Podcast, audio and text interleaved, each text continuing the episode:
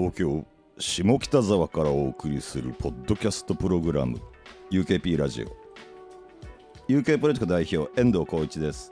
ポリシックスふみです。UKP ラジオは所属アーティストやゆかりのある方をお迎えする番組です。皆さんからの感想などもお待ちしています。ハッシュタグ UKP ラジオをつけてツイートお待ちしています。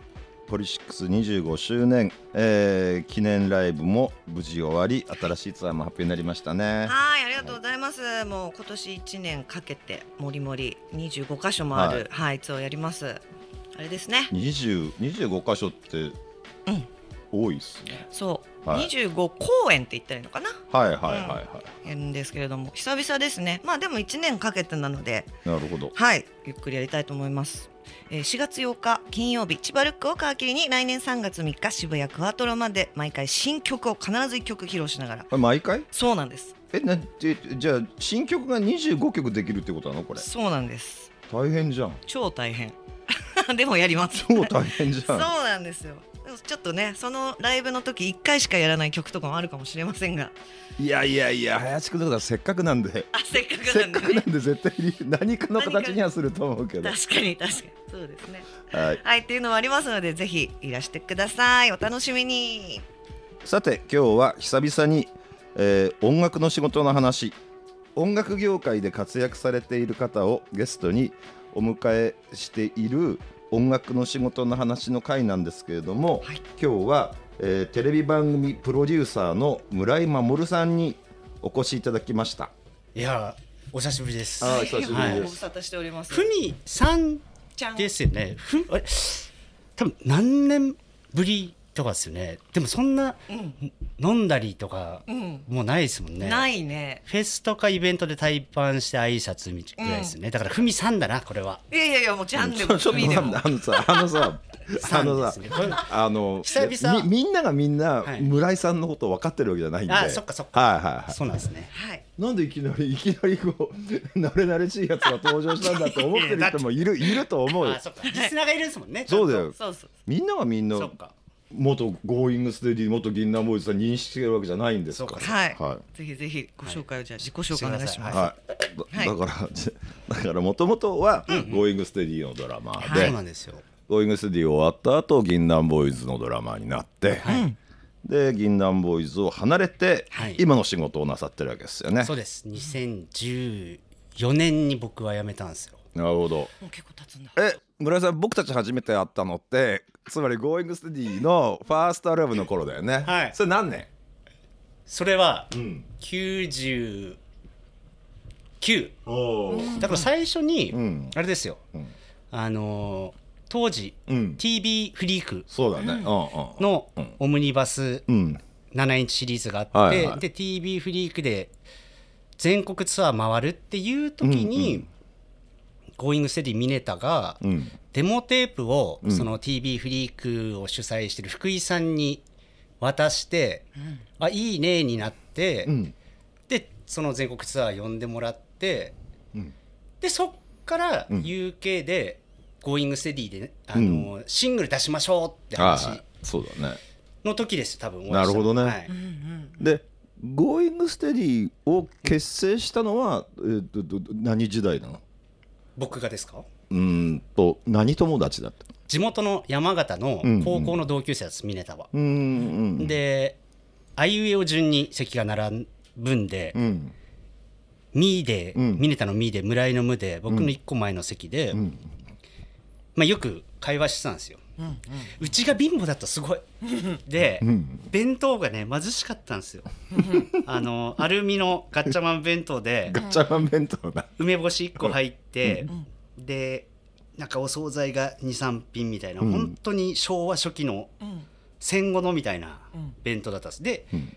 1個前のミネタは、んすっごい豪華だです唐揚げもあるしうん。ソーセージも入ってるし、でおかずを分けてもらってて、ん。話すようになって、うん。CD よく学校に持ってきて CD プレイヤーで、あのーグリーンデーとかオアシスとかその当時、あ90 CD 年代。プレイヤーもうその頃あったんだ。あったんですよ。ああそうか。そう。CD ウォークマンうん。があってそれで休憩の前にミネタが来ててうん。あ聞いててでそれちょいちょい僕も聞かせてもらってうん。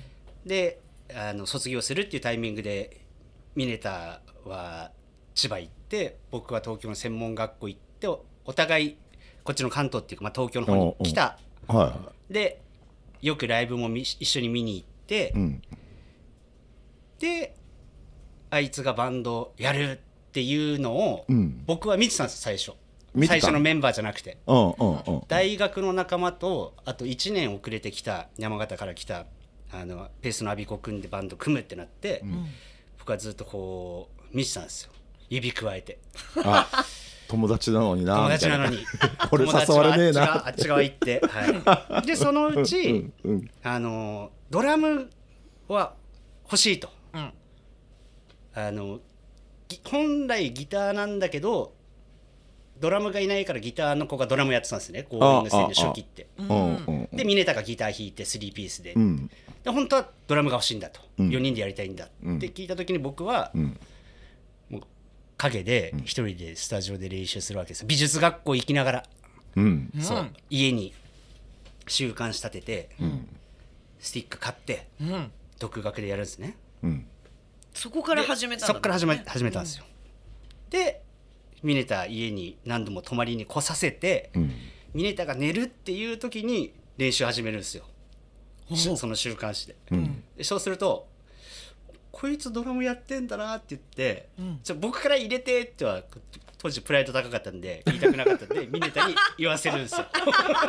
お前練習やってんだ。っつって入んねえかってなって。なるほどっていねうのが98年とかですね。そう僕が入って。そうなんだ。そう。最初はそうか違かったなんかいい話っぽかったね今ね。なんかね、はい。自分から入れてじゃない感じそうです。で90そうですね。99年からうん UK で音源リリースするようになって。だから、僕ふみさんの、うん。えっと、ポリの前のうん。54うんヌ54ードハニーズは、多分12回見てるんですよ。あ本当に？そう。シェルターかな？うん。そう。見てます、ねあの自分がバンドやる前にその東京来てよくあのシェルターまあ下北だ高円寺だ新宿だでライブハウスよく行ってたんで、うんうんうんうんそう。スーパースナッツとかああそう見に行ってました、うんうんうんあとレジストレーターズとかをうん。あのわかります？わかるわかる。クロロホルムってイベントシェルターでやってて、よく見に行ってましたね。そっか。そあじゃあその時にまあ話はしてないけど、うん。会って会ったというか同じ場にいたりはしたんだね。ういましたいましした。たなるほどな。そうそうそうそう。でそこから始まったんですよ。ゴーイングステディは。うーん。はい。ゴーイングスティ一回終わって変わった。で銀杏ボーイズになったじゃないですか。はい、2000そうですね。3年にツアーが決まってるのにメンバーで喧嘩してうん。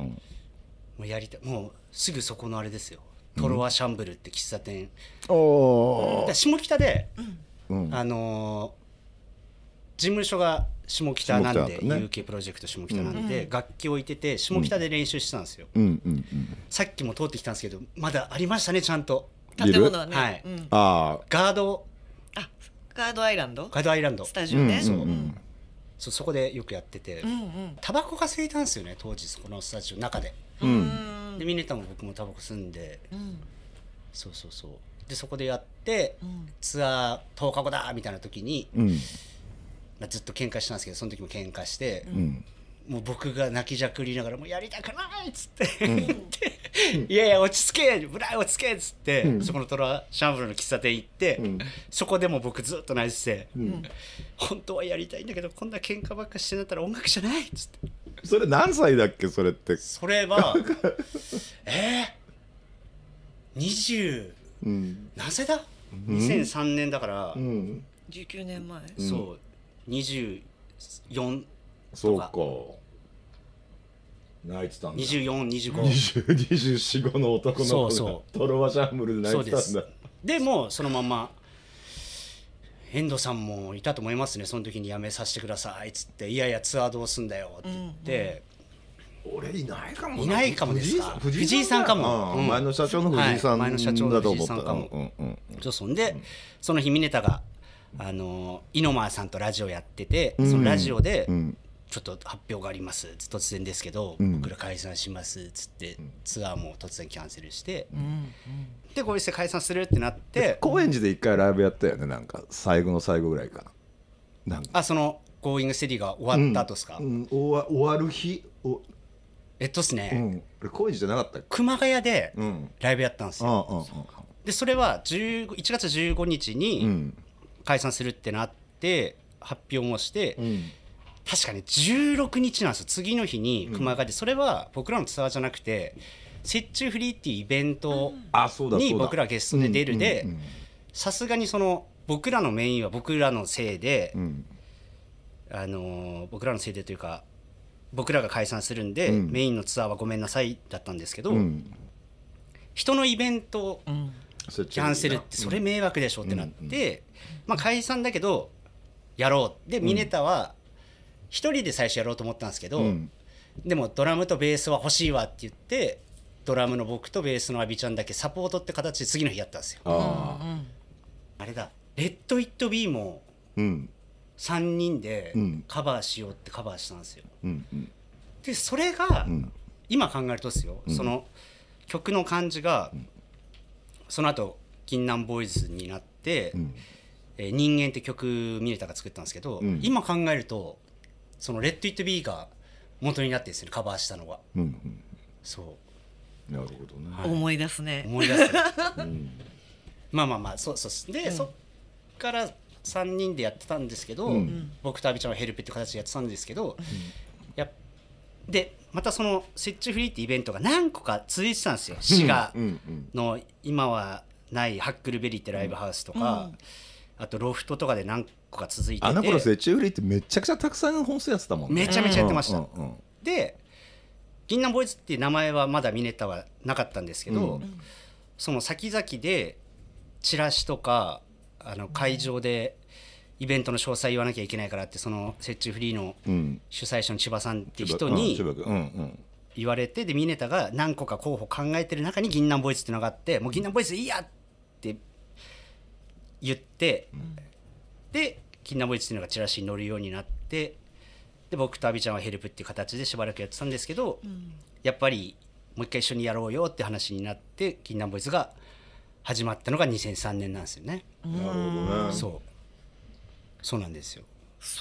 そうだから僕はそっから11年うん。やったんですね、ん。銀杏としては、そうだね。そうだよね。で銀杏ボーイズはまだあるけど、まあ、うん、まあ見えた以外の人は、まあ、脱退していくわけじゃない。はいはい。でええ9年。も最初に出したアルバムから9年そうだよね。ずっとレコーディングしそれはもうやってましたけどね。シングルもリリースしたりしましたけど、ね。ずっとこもって、すごいですよ。あのやっぱインディーズ、なんだからなのかわかんないですけど、うん。まあ、僕らがわがままだったからなんですかね、こう早く出せよって、うん。多分言われたことないですね。遠藤さんから。直接早くねみたいな会話があったっていうことの記憶がないってこと？はい。直接、いやもういい加減出せよとか、うん。まあないな。ないっすよ言われたこと、おお9年間。はい、だからもうメンバーとスタッフスタッフ、まあ、マネージャーか、であのーずっとあの画家が描いては絵破ってみたいな感じの作業をずっとやってましたね。まあでもいいものいいこれ出していいと思わないとやっぱね出したくないそうもなんですよ、で時間が経てば経つほど、僕らもレコード好きなんで買うじゃないですか。うん。でそうするとこっちのアレンジの方が良くないっつって。やりたいことが増えちゃうみたいなね。そうなんですよ。そう。そうそう。でうん。後半もう最後の方でギターのチンくんが辞め、うん。次の年にベースのアビちゃんが辞め、うん。でミネタと僕だけになって、うん。もう曲はあったんで、えーリリースしてで僕も同じあの4人じゃなきゃ嫌だみたいなこと言って僕も辞めたんですけど、でも、うん。多分いやまあその辞める時はそんなこと言ってなかったですけど今考えると多分その本当に技術的に僕、へったくそなんで多分そのまま長いことうんうんミネタと一緒にこうキャリアというかバンドやってったら、うん。多分ついてきねえだろうなと思って。うん。その技術的にね、うん。はい。まあ分かる分かるって言うと失礼だけど分かるよ。失礼だね。失礼だここの UK の社長は失礼だ、だってな謎のグルーブだもんね。そう。だから多分絶対にうまいことはないけどバンドとしてはバシッてグルーブしてるんだよ、でベースのアビコくんとかはやっぱ上手なんですよ、うんうんうんでもそのアビちゃんとチンくんがいて、僕はギリギリその回れるというか、うんうん。クリック聞きながらとかも、ん。その僕がいた時のアルバム2014年に出したアルバムぐらいでやようやくクリックで叩けるぐらいの感じだったんでだから僕のこう速くなったり遅くなったりするのにベースとギターが合わせられる人たちだったんで、うん。でもそこの2人がいなくなって、うん。じゃあ新しいメンバー入れてってなると、多分これ俺バレんなと思って。バレバレて下手くそなやつ。な何言ってんの？あいつ下手くそだってバレんなと思ってこれ今だって。バレてねえと思ってたのかよもだからあの時のアルバムのツアー、あのギターとベースの人が新しい人入ってやってたら、う、うん。もう大丈夫かあのドラムって思われてたんで いいタイミングでしたよ。その後ね銀杏も、うん。あのどんどんリリースしてってそうだね、あれ聞くと。そうそうそうそう。でもその後もさ、まあ、村井君はねよく銀杏のライブ見に来るんですよ。ああ必ず言ってますね、武道館の時とかさなんか知んないけど PA と PA 席で見てる。ででちょっと涙ぐんだし元メンバーが。先で。かっこ悪い。元メンバーが見に来て涙ぐんでんの。かっこ悪い。でもあのでも本当だよな。本当です。P エータ君のところがやっぱ一番音いいっすもんね。だからそこで、ねあの特別席作ってもらって。そりゃそう僕そうやめて、うん。最初に見に行ったのが、ん。あれだったんですよ。あの銀杏がバンドで最初にツアーやるって言った時の Zeppですね。 Zeppがあって、うん確か2016年だったと思います。で、うん。その後にすぐ中野サンプラザでやった時の Zeppで最初にあのその初期のメンバーがいなくなった後のうん。最初のシングル「生きたい」っていうのが出ての Zeppだったんですよ、うんうんうん Zeppツアーかな、でその時に「行きたい」やって1曲目やって、うん。2曲目が若者たちだったんですよ、ドラムのカウントから入る、うんその時にもう膝から崩れ落ちるぐらい泣いてました。ダッサいですね。いい曲だなーっていう。そういう気持ちじゃないだろうね。はい、うん。いい曲だなっていう。そう。だからあの話戻るんですけど、うん。その「Going Steady」の時も、うん。一番最初僕お客さんでやっぱり見てたんで、ん。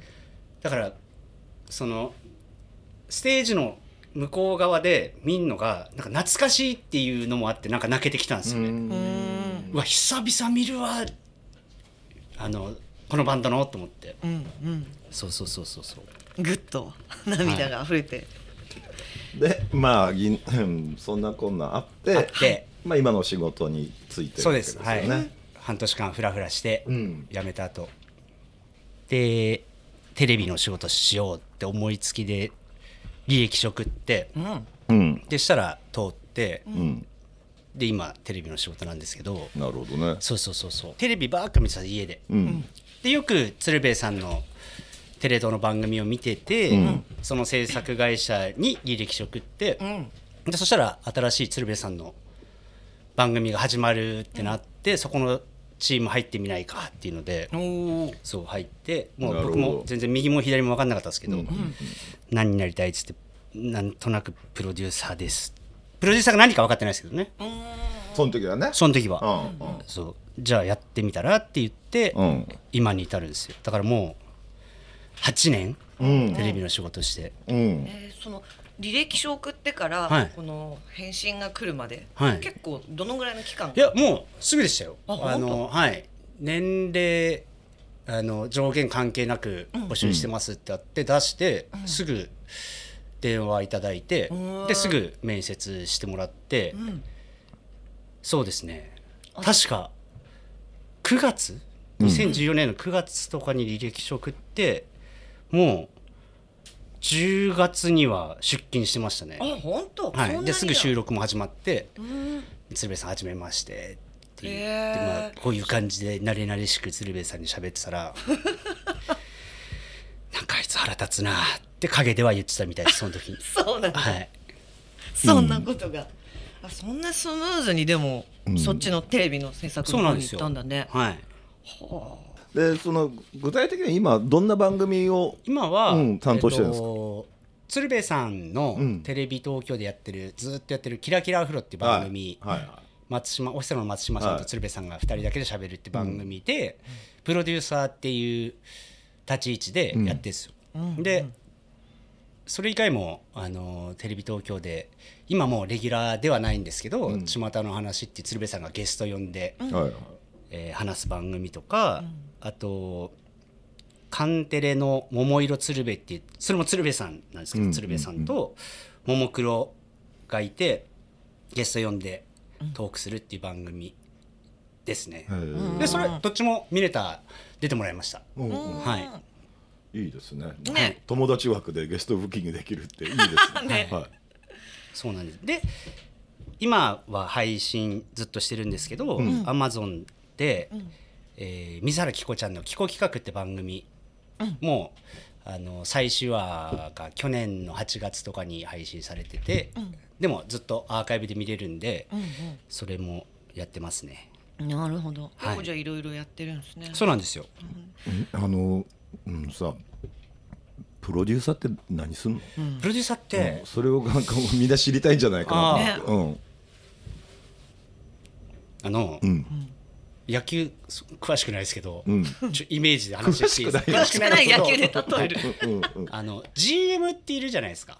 多分 GM みたいな GM って何の略ですか、うん。ゼネラルマゼネージャー。ネラルマネージャーみたいな、うん。あの球場決めて、うん。選手決めてうん。監督決めて、うん。であとプレーが始まったら、うん。もう関与しないというか、選手で守はい、っていうことだからね、演者さんゲスト、まあ、鶴瓶さんがいて、うん。えースタジオで、えートーク番組しますよってなったら、じゃあゲストこの人呼んで、うん。で予算どんくらいで、んでそれ編集するディレクター誰々でみたいな、その座組を決める仕事ですかねプロデューサー。なるほどね。そこだ。それでそうそう。それで、よく聞く単語でディレクターっていう単語があって、でディレクターとプロデューサーの住み分けが大半の人分かんないと思うんだけど、はい。はい。ディレクターって何するのじゃちょっと今パッと降りてきたんですけど、ん、うん料理人の例えにしていいですか？今度。今度料理人。そうこっちの方が分かりやすい あどうのぞどうぞ。どうぞ。材料とか、うん。お店の内装とかがプロデューサーで、うん。料理作るのがディレクターっすだから編集したり、うん。あの当日こういう話してください、うん、こういう構成でっていうのがディレクターっすね。だからうん、料理作るのプレイヤーじゃねえのか？あそっか。間違ったな料理の例え そうかも。いやいいけど。料理作るのプレイヤーかも。まあでもそう。い大きな違いはプロデューサーは編集とかやんないっす、うんうんうんうん。作業はあまりしないってことな。そうっす。座組決めて、うんディレクターさんが編集してだから、寝ないで編集してとかは、やっぱディレクターさんですよね、うんうん。そう。なるほどね。そうそうそうそう、そうか。っていうかさ、だでプロデューサーになろうと思ってもなれないじゃんそうですよね、うん。だから本当で履履歴書送ってはい。採用されたじゃん、はい。で最初はやっぱり、まあうん、なももっとアシスタントそうそうアシスタントトプロデューサーから始まって。アシスタントプロデューサーっていうふうジャンルあるんだ。あるんですよ。だからその、ね。まあ、うん。本当プロデューサーのうん。お手伝いです、うんうん。さっき言ったうん。GM のうん GM のお手伝いです、うんうん。アシスタントは、なんかアシスタントってつくとさどっちかというとテレビとかだとディレクターのねそうだね。そっちの方がなんかこうイメージあるんだけうんうんうん。どどっちもあるんですよ。ディレクターもアシスタントディレクターもいいるんですけど、じゃプロデューサーもいるじゃあそそろそろじゃあそなじゃあ一本自分でプロデューサーになってやってみろって言われる日が来たわけで前にな。あでもそうですよ、その何年か前に、うん。もうプロデューサーとしてやってみなってうん。会社の方に言っていただき、うん。じゃあプロデューサーで僕仕切りでやりますって言って、そう始まったんです、でも結構期間はかかったわけだよね。その会社入ってからプロデューサー、まあ、一本立ちというか独り立ちか。うん。するまでね。そうですね。ねだってもうそこがいつからとか覚えてないですよね。うん。なんか、はい。結構そこって曖昧そうだね。そのそうですよ。なんかあんまり変わってないですね。アシスタントプロデューサーの時から。うん。はい。そうこれってやっぱりさなんていうかさそのテレビ業界に入って、はい。まあ、何年何年これやって何年これやってってさ上がっていく人っているじゃん、順当にで村井の場合はなんかよ横入りみたいな感じなの？横入りです。そうはい。完全に横入りです。よ横入り。はい。真似しようと思っても真似できないんだよねねなんかか。多分、うん。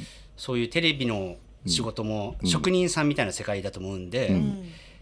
あのそう最初修行から始まってだと思うんですけど、僕もう完全に横入りです。横入りで、ん。ちょっとプロデューサーになってみたいんですけどから始まってるんででそれで なんで慣れたんだろうね。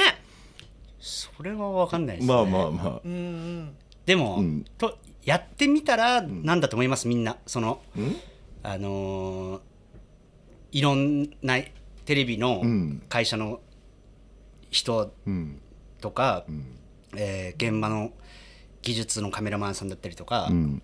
なんか横から入ってきたやついるな、まあ、でもやってみたらっん。ていうのがただずっと続いてるみたいな感じだと思います。はい、でもなんかさなんか物おじしない人懐っこさとかさ、ずうずうしさみたいなものはさ、なんか多分役に立ってるんじゃないかな。これでも良くないと思います。それは、なんか自覚あって、あん。の出てもらうゲストの方に慣れ慣れしいのか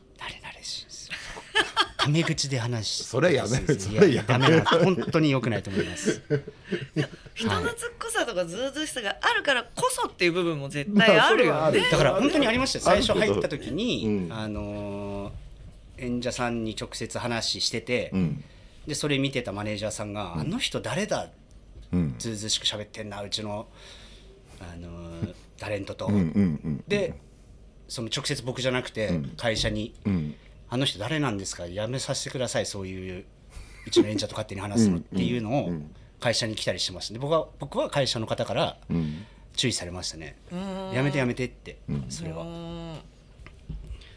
そうだからそういうのはいっぱいあります。言えない話も。言えない話。言えない話もあります。その本当に。じゃあちょっと待って。じゃあい言える話の中でそれ的な失敗談は例えば何なの言える話の失敗談は、うんえーいやでも鶴瓶さんにん。すっごい怒られたことがあって、うん。で「キラキラフロ」って番組が、あの観客入れて収録するんですよ、わかります。はい。で鶴瓶さんの知り合いの方が来てて、うん。であそこの何番目の席の、えー右から何番目の何々さんっていう人、うん。あの収録が2本なんですね。はい各週で収録して毎週放送するんですけど2本収録の1本目あそこに知り合いが来たんやけど、うん。2本目見に行くかどうかお前聞いといてやーって言われて、うん。でその観覧ってあの業者さんがいるんですよ。業者さんがいて、そこに問い合わせが来てそこで今日の50人の観覧はい業者さんが仕切ってやるんですよ、はいでその僕業者さんに、うん。あそこの何番目の席のって言ってたら、その業者さんが話したんですけどあの2本目見ないって言ってました。っつって、はい。あそうなんですね、はい。ってそれ鶴瓶さんにそのまま伝えて、そしたら帰りにその方がなんかずっと待ってたんですって、うん。鶴瓶さんのこと、うん。2本目見たかったわーって言いながら、うん。でそしたら鶴瓶さんから電話来て「お前どうしてくれんねん!」いや業者さんに言ったんですけど間違えたんですかね？みたいな。俺はお前に頼んだんやってなって。なるほどね。そう。直接頼んだのにっつって。通すか通さないかってことね、はい。うんうんうんで僕はその人に確かに直接言ってなかったんで、それは失敗談ですかね。なるほどそう。だからもうやっぱ人に頼まれたのはもう直接自分でやろうって、うーん。はい。でや直接でも自分でやるとすっごいやっぱいっぱいあるんですよテレビのうんうんうん。仕事そんなの弁当頼むから始めると、はい。はい。や鶴瓶さんがのり弁食いたいって言って、僕が AD の子に頼んで、うん。間違えたってなったら大変じゃないですか、じゃあのり弁から始めると、うん。今度それはそれでどっかが忘れて抜けるんですよ。だだから失敗ばっかりです。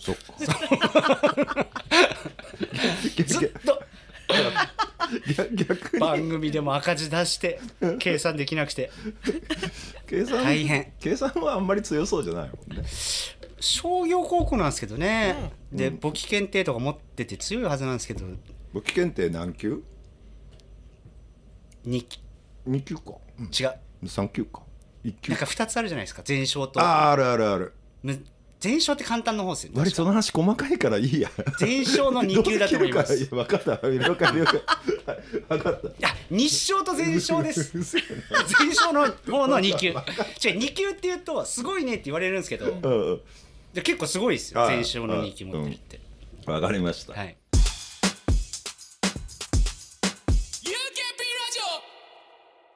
最高に嬉しかったことってあああある？えーでもあれですね、なん？その番組で好うん。きなゲストの方呼んで出てもらったのを、うん。家でその放送で見る時は気分いいですね、へえそれいいね。ああこれはい俺が仕込みましたこれ、はい。盛り上がったけど、うん。この人は俺が呼びましたよ。その見方できる人なかなかいないもんね。いそれいいえでも、アルバムとかまあうん。音源作って、うん。家で聞きません？聞かないですか？聞くそう。その時一番こう気分良くないですか？でもそれってなるほどな、うん。あんまりないじゃないですか。いや2年に1枚アルバム出すだとしたら、うん。2年に1回その気分、うん。特別な、うん。でもそれ2回目3回目聞いてくるとだんだんその、あの新鮮味なくなるかもしれないですけどその1回目うん自分が作った音源を聞く1回目の時、うん。やっぱみたいな感じですそのうん。テレビ、うん。自分が作ったやつ放送見るって。なるほどな。いやでもちょっとなんか CD とは違そうだなやっぱり、うん、俺も聞いててなんかアルバムの例え例え間違ってんじゃないかな。間違ったかまた。なんか俺ちょっとずれてんじゃねえかな。また間違ったか。またちょっと例えが。思って聞いてたんだけど。たくさんなんですよね例えが。間違ったいやでもそうでもいや聞いてる人ではうんうんって言ってる人いると思うよ、でも間違ってますね。そっか中俺入ってこなかった。が入ってこなかったか。まあでもそこそれですね。一番のあれは、いいっすよねそれはね絶対。なんか聞いててもああなるほどなって思ったも。んうん、うん先輩としてですね、万が一そのテレビの制作をこれからやっていきたいと思う人がいたとしたら、一番大事なことって何だと思われます？えーもう本当にあれだと思います。あの職人と思ってうん。やらないとなんかできない気がします。その、定時で帰ってうん。給料こんぐらいで、うん。なんか華やかな世界でっていう感覚じゃなくて、ディレクターになりたいとかプロデューサーになりたいって、またたとえ下手くそって言われるかもしれないですけど、バンドうん。と一緒だと思います。そのバンドってうん練習時間例えば夜中まで練習したからって言って、うん。あのクレームなんて絶対入れないじゃないですか。自分の自分がバンドやりたいから。ああはいはい、うん徹夜したって言って、うんうんうん。残業代とか別にないじゃないですか,、うんね。うん。だそれと一緒だと思います、うん。だから本当よっぽど好きじゃないとテレビはやれないと思います。なるほどね、合ってます？これ。答え、うん、合ってる合ってる。うんいやいや確認しなくていいですか確認しなくて例えも大丈夫でした？バンドうん。よかった。じでもそうっすよね、うん。あの夜中まあ麻雀とかもそうかもしれない。鉄マンでとか、うん。バンドでいい曲できるまでひたすらスタジオ入ってで誰も文句言わないじゃないですか。そんなんだって自分で作りたいと思ってやってるから、うん。でも違うんですよテレビ。もう徹夜したら徹夜しただけうん。残業代くださいっていう人の方が多いんですよ、うそう。だから、うん。いやディレクター職人になりたいんでしょっていう。うんでもちゃんとこう勤務表つけて何時から何時まで働いてっていう世界なんですよ今。うんうんもう働き方改革とかもあって、うんうんうん。そうそうそう。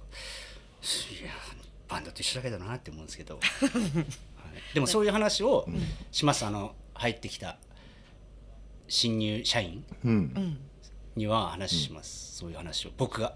すんだ。するんですよ。すんだ、はい。先輩として。面接とかしてますから僕。ででであのおめえもう上がったことにしてその後残業しろって言ったりするの？しないしない。それそんな話はしないですそれじゃダメだ。そんな。話はしないですけど。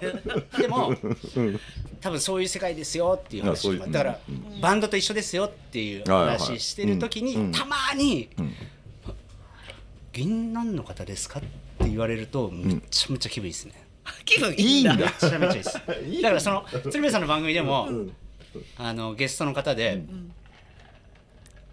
いる方がいるんですよ。その銀杏を知ってる方で、うん。うん。で打ち合わせ演者さんとこういう番組ですよって僕が説明しに行った時に、ん。あれって、ん。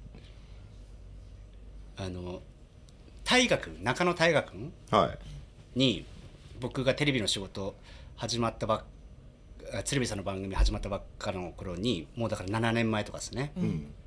に大河君ゲストで出てもらった時に、えースタジオで「ああれ？ん村井君じゃないですか?」ってもう村井君なんですよ「村井君じゃないですか?」って言ってその時に「銀杏大好きなんですよ」って言ってもうむちゃむちゃ気分良かったですね。嬉しいわと思って、まあ、そのポリシックスで、ん自分のバンドをその客席から見るって、まあ、当然ないじゃないですか、ないね。プレイヤーだから、うんないね。だから僕は辞めてその直後にライブ見に行ったんですけど、ん。だからなんかあのまあもう見に行ってる時点でそうなんですけど、うん。うんやっぱもうこう何とも言えない嬉しさみたいな、あこれあんまり体験できない体験してんなっていう感覚すっごいありましたね。そうそれそれが10年辞めて10年経ってうん。見に行くとかだったらあれかもしれないですけども、辞めて2年後でしかも、あのーそのアルバム出しましたツアーやって辞めたじゃなくてアルバム出してうん。辞めたんで、だからなんかそのまま地続きというかだからなんか祭りの後祭りの最中のままこう辞めてて今も地続きでいるみたいな感覚なんですよ。うんうん。はい、だからうん。今の風軽かったね。いや今考えながら。変な話してる。一応はい、だから地続きの祭り感じです。の後地続き。祭りの後流しみたいな、はい、ちょっとなるほどね。そうなんです。なるほど続いてる感じなんですよ感覚は。うん。だからこそはい。村井君ですよねって言われたら嬉しいってこと？なるほどね。そうこうチュチュまあチュってもまたまた見に行くんでしょ？ね。いきます。地続きで。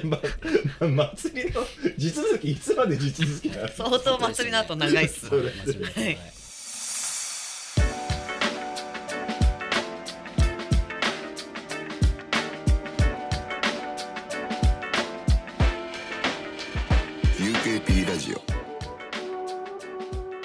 そんなこんなで、えー村井守さんをお迎えしてお送りした UKP ラジオそろそろお別れの時間ですはい、本当久々会えていろいろお話聞けて嬉しかったです。ありがとうございました。はい、えー皆様からの感想もお待ちしております。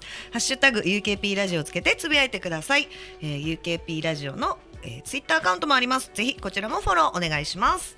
UKP ラジオは UK プロジェクト遠藤浩一とポリシックスふみがお送りしました。「